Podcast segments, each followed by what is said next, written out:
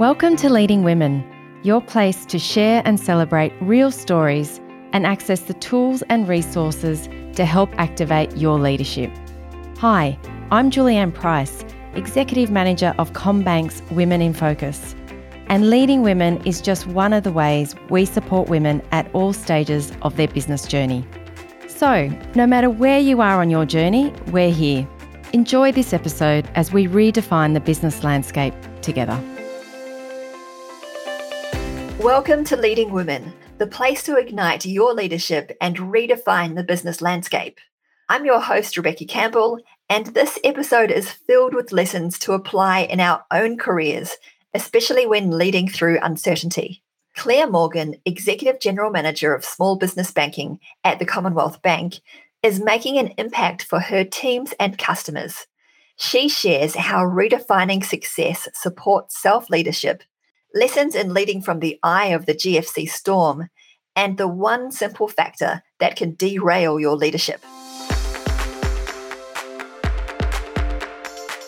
So, I want to start by asking you to describe your leadership journey. How did you start and get to the point to where you are today? Yeah, look, it's probably a little bit like everybody else's, which is it's a combination of hard work, opportunity, and some good timing along the way.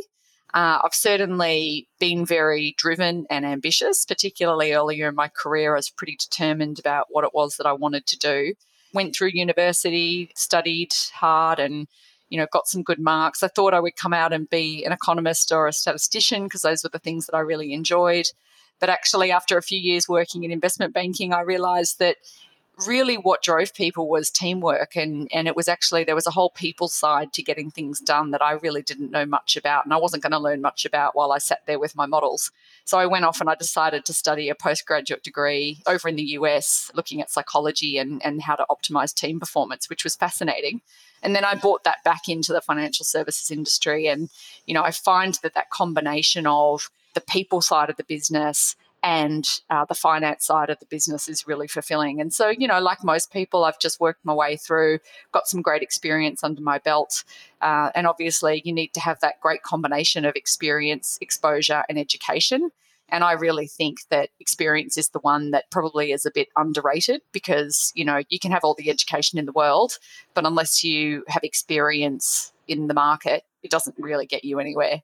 So I've tried to balance those things throughout my career. And then over time, I've just, you know, continued to find opportunities and eventually taking on larger and broader leadership roles. And I found I've been very fortunate to find that I really do enjoy those sorts of roles because I enjoy having impact. I enjoy driving change. And so it becomes a bit of a self fulfilling, motivating cycle uh, when you find those sorts of roles. And can you tell us about your role now? Yeah, absolutely, Rebecca. So I lead small business banking at the Commonwealth Bank. And so that really looks at the micro businesses right across our economy. And I'm fascinated by this space because it really is the growth engine of Australia. It's the largest employer, it's the largest growing category of entrepreneurs, you know, people starting new businesses, particularly off the back of COVID. It's really turned um, life upside down for a lot of small businesses. And so it's been a really fascinating time to be leading in that role. I read from interviews with you, you've talked about this idea of perfectionism and that you came into your career with you know, perfectionistic tendencies. What do you mean by perfectionism? For me, it was a tendency to want things to always be correct and be buttoned up and be just perfect. And it led to sort of over analysis, over planning, and perhaps, you know, not moving as quickly as I otherwise could have because I was so, you know, trying to get all the details right. I realized over time that that was actually going to become a derailer rather than actually something that was going to be good from a career perspective. And uh, also, frankly, it can turn a lot of people off, right? Because these high standards are never really achievable. And over time, I worked with a variety of different people with different diverse leadership styles. And one of the things that I learned from watching some very good bosses I've had along the way is that they realized that they just needed to be directionally right. And so if things were directionally correct, uh, and you could motivate teams to move in that direction, well, that was better than sort of you know always over analyzing it and getting it just to be absolutely perfect and so i learned from that that it was sort of sometimes you've got to know when to be planning the work and other times you've got to know when to just work that plan and just move forward And so, you know, I've definitely had to adjust my style over time to be mm. more action oriented rather than always looking for the perfect answer before I do anything, because that can really paralyze large teams. And so that's certainly been a challenge that I've had to work on even today. The last decade of change has been so fast. There must have had to be a massive cultural change within the bank and within your teams. You are someone who has a bias towards action. How do you bring others along? Well, I think it's like anything in leadership. You've got to help people understand, you've got to paint the vision, help people understand that vision, and figure out whether or not there's buy in.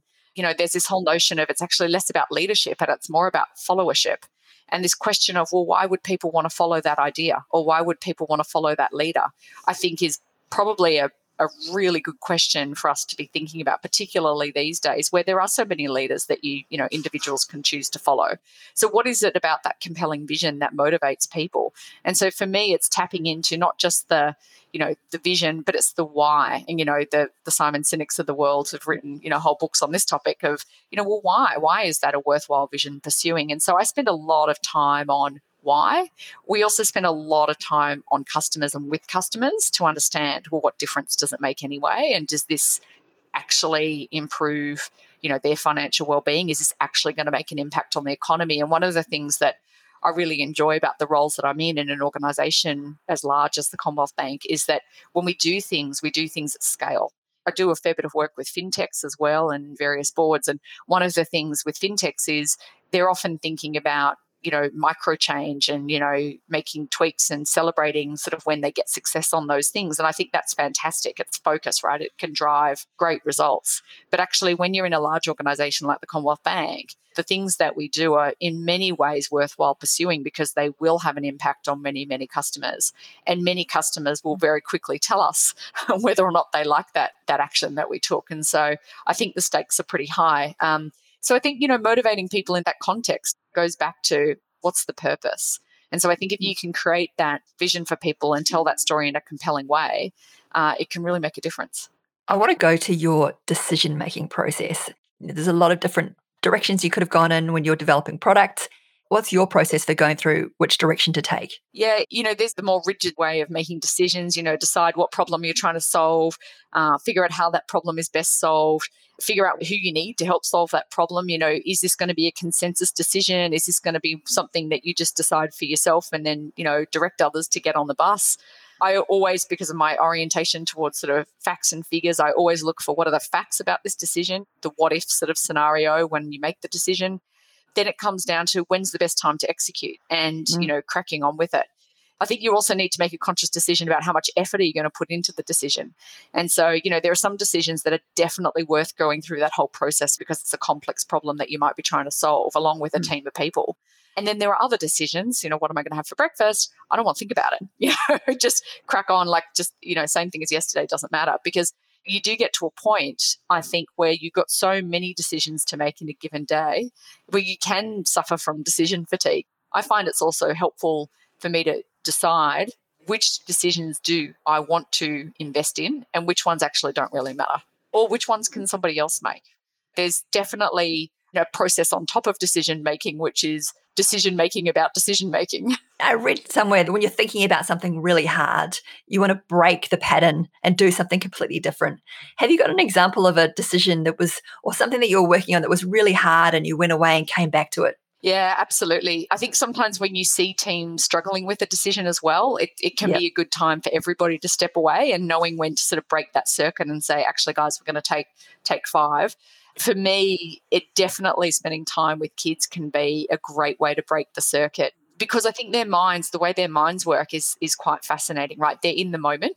Um, mm their imaginations are huge. And so to be able to step into their world of play for some time and just liberate your mind and just be in the moment, it can hit the refresh button for me.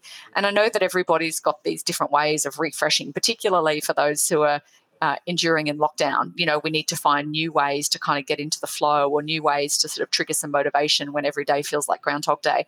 And for me, a big part of that can be, you know, I'm just going to have 10 minutes of mucking around doing something crazy and somewhat stupid with the kids, just so that we can all kind of, you know, break out of, you know, this sort of thought pattern that we're in where we're actually not really getting anywhere. And then it's remarkable when you sit back down to rejoin the team or to you know make that decision it's just remarkable how you've got a mm. fresh perspective or you've actually just had another thought which has triggered a little breakthrough. So yeah i'm a huge advocate of hitting the refresh button and then stepping back into it. I want to go back now in your career to 2007 2008 so you're working at lehman brothers massive event in world history. Can you tell us your experience of being there Tell us what happened. So, around that time, I had finished studying in New York, uh, doing the master's degree, and I had worked for a few years in consulting, management consulting, and, and banking, and actually uh, ended up working with Lehman Brothers in their corporate strategy and group M&A team. So, very much working with the executive committee and the board on um, you know a whole bunch of sort of strategic initiatives. And so you know around that time you know the organization was clearly starting to run into a bit of trouble. And i still remember the day that the first ever quarterly loss in the history of the organization sort of rolled out of the finance department. I went well hold on a minute. What just happened there and that was sort of mid 2007. And then the next 12 months were just this complete blur of rolling losses, um, needing to shut down various uh, functions that the organization had, really trying to sell off parts of the organization or retain parts of the organization, depending on what we thought was happening in the market at that point in time. And it was a really tumultuous period. I probably never worked so hard in my life, to be mm. honest, and, and learned so much all at the same time. I think also back to the question about, you know, this bias towards action, one of the things I learned during Lehman was that really experienced leaders, they are the ones who take action. So even if they don't know all the facts and even if the world is ambiguous, which it was, they took action and they did something. Interestingly, they were the teams that lasted the longest. So obviously, the whole organization went bankrupt in September 2008.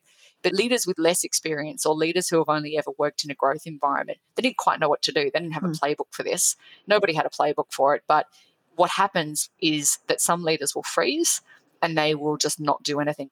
Yeah, look, to be honest, it probably just felt a bit like a tidal wave. You know, the whole thing felt very big.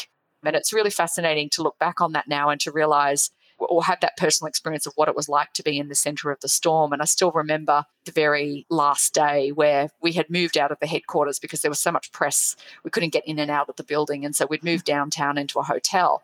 And I remember on the weekend that we declared bankruptcy, my boss calling and saying, you know, we're not we're not going in tomorrow, we're going to declare bankruptcy tonight. But you might want to go back down to the hotel and collect, you know, your shoes or your bags or your coats or anything else that you may have left there uh, because you probably won't be able to get in tomorrow. So it was it was you know to just sort of have that lived experience quite fascinating. And of course, like uh, all people who have been through a big experience with others, a really great bond with some of those old mm. colleagues that I still keep in touch with. And how did it feel that night that you were called to go and collect your things? But you'd been working so hard for the past two years to try and pull it together. How did it feel? I felt really defeated. I think many of us did.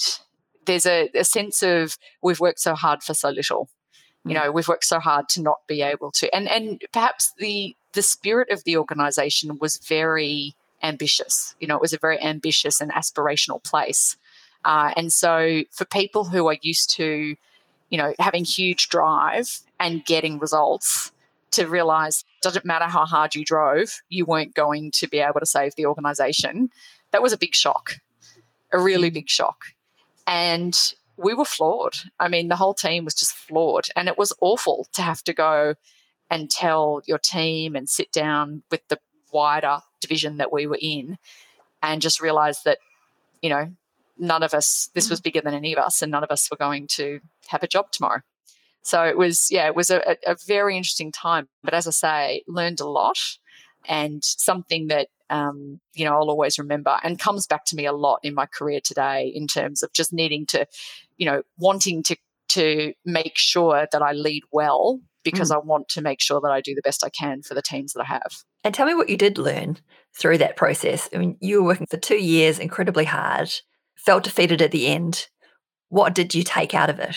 I think you take out a sense of perspective, a sense of needing to stay grounded and a mm. newfound appreciation for your support network. And for me, that was largely my husband and continues to be my husband and my family and friends. And this sense of what do you stand for? What's your identity? Who are you really? You're not a job. You're not a title. You're not a, you know, as much as you might identify with those things, they actually don't define you. There is a whole world out there of many, many people trying to achieve many different things, and it doesn't necessarily define them.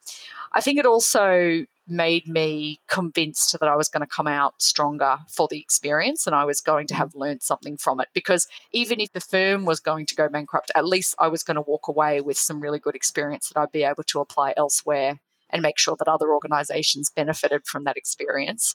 And, you know, not many organizations did go through that. Some came close, absolutely, but not, um, you know, every one of those sort of Wall Street investment banks during the global financial crisis did go bankrupt. So, mm. you know, I was had this sense of almost embarrassment that you know I had been part of this failure.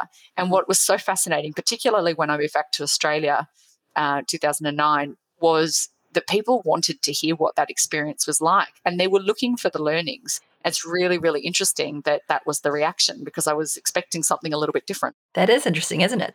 And I've had in my career things go wrong. And then I've reminded myself that I still have this other life. It's not all about my business or my work. And then I question does that make me worse at my job? But I think what I'm hearing from you is that it actually makes you stronger as a leader to have that perspective. 100% agree, Rebecca. There is there's a lot of research about this that, you know, people who uh, have breadth and range in their life can often do better because of that breadth. And so it doesn't mean that you you care less. It just means that you have good perspective. And in fact, some of those other outlets may not seem to directly correlate to your success in your career, but they indirectly do.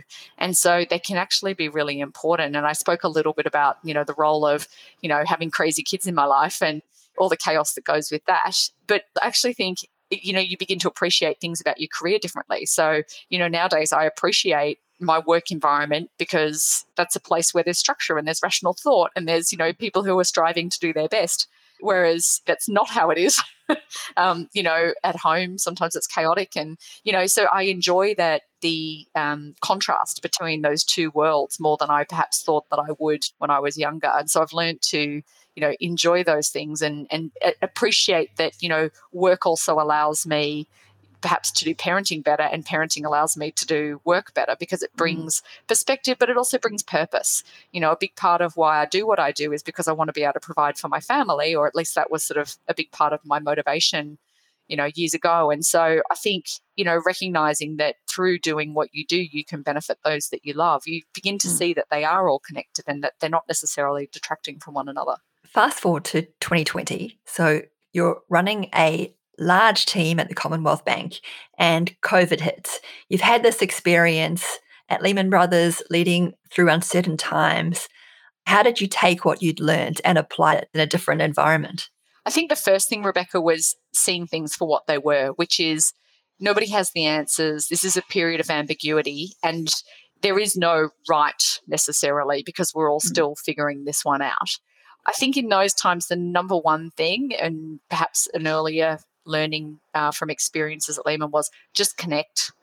Connect with your customers, connect with your teams, connect with people. You've got to over index on that in these times. And it may not have a huge impact on everyone, but there's going to be people on the fringe who are really experiencing hardship as a result of the pandemic where that connection is actually going to make a difference. And it doesn't have to achieve anything.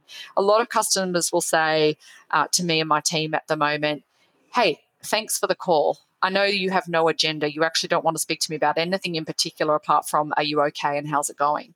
And we do a lot of that sort of outreach at the moment. And I think that just goes a really long way because we're all just human beings dealing with ambiguity and you want to know that you're not alone. So I think that can go a really long way. So I'm definitely over indexing on connection at the moment. That's one of my big sort of focus areas. Yeah. And then I think the other thing is just recognizing that I'm in a really fortunate position. So I work for an organization that has a purpose around, you know, wanting to ensure that the economy, you know, recovers well. In fact, it's one of our strategic pillars.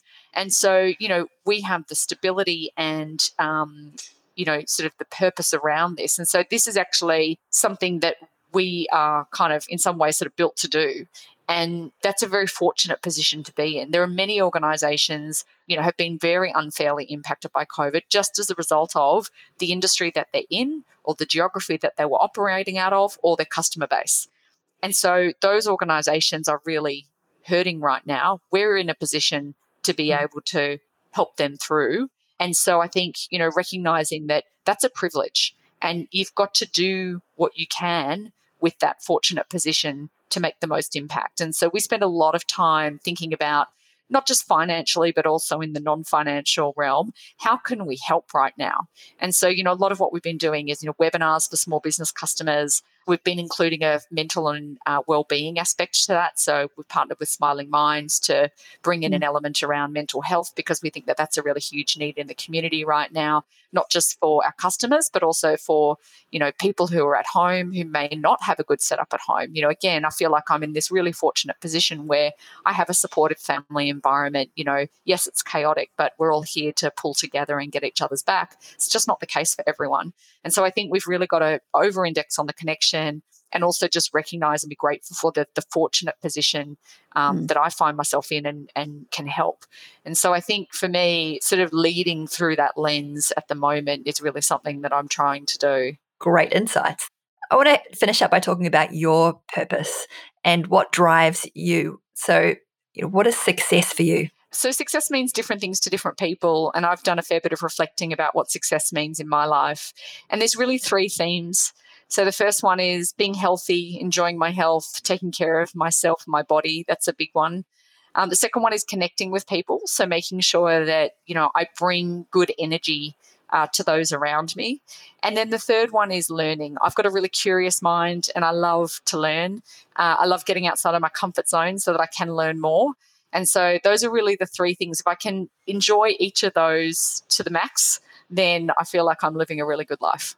At Leading Women, we're all about activating women's leadership. Can you give us a tool that you use to add to our leadership toolbox? Interesting. I should have prepared for this one. Um, you know, I mean, for me, the thing that springs to mind is the growth mindset piece, the whole framework around and, and I love the quote there is no growth in the comfort zone and there's no comfort in the growth zone. You know, this idea of looking at every opportunity through the lens of how can I grow? What can I learn? And so for me, the growth mindset has been a huge part of my leadership toolkit.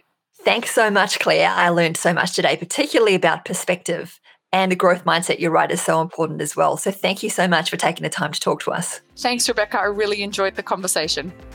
Thanks for listening to Leading Women where we can all activate and redefine the business landscape. So now it's over to you. Access the links, tips, and tools discussed in this episode at womeninfocus.com.au and subscribe to Leading Women so you don't miss an episode. Leave a review, spread the word, and let's commit to keeping the conversation going at hashtag leadingwomenaus.